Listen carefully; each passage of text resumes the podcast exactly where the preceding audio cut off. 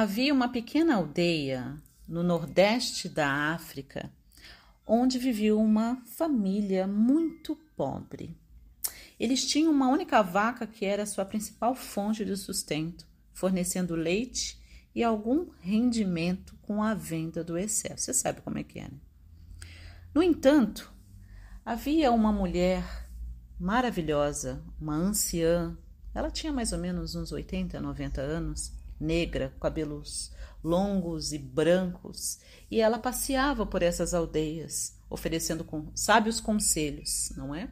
E ela tinha, claro, uma aprendiz que sempre a acompanhava. E ela passou por essa aldeia e viu essa família, e durante a noite, enquanto todos dormiam, ela foi com a, com a aprendiz dela e jogou a vaquinha do precipício. A aprendiz ficou horrorizada e falou para anciã: Como assim? Como assim a senhora vai jogar a única fonte de renda, de sustento dessa família pobre pelo precipício? Mas, mesmo nervosa, confiou na sabedoria da sábia anciã maravilhosa.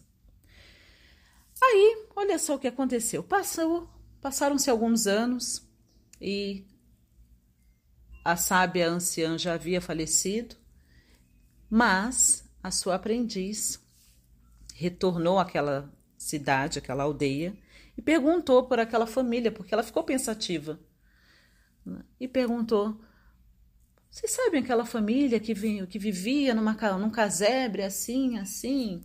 E falaram assim: É, sim, eles, eles, eles moram lá ainda. Segue aqui nessa rua. E ela foi. Quando chegou lá, para sua surpresa, já não era mais um casebre. Era uma mansão, tinha muitos gados. Era assim, é como se a tecnologia tivesse chegado ali, a riqueza, a prosperidade havia chegado ali, não é? Então, para sua surpresa, encontrou a casa da família agora cheia de riqueza, tinha um rebanho de vacas, uma fazenda próspera, vivia uma vida muito melhor do que antes. E aí a aprendiz perplexa, né? Perguntou ao chefe da família como é que isso tinha acontecido.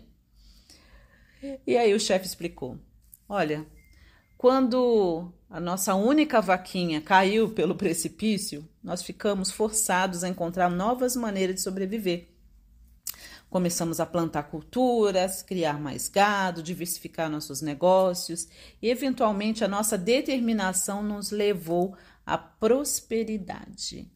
É claro que essa é uma versão um pouco diferente, porque afinal de contas eu sou diferente de uma parábola já há muito tempo conhecida, não é? E essa parábola ensina que às vezes é preciso correr riscos e abandonar o que é familiar para encontrar novas oportunidades e prosperar na vida.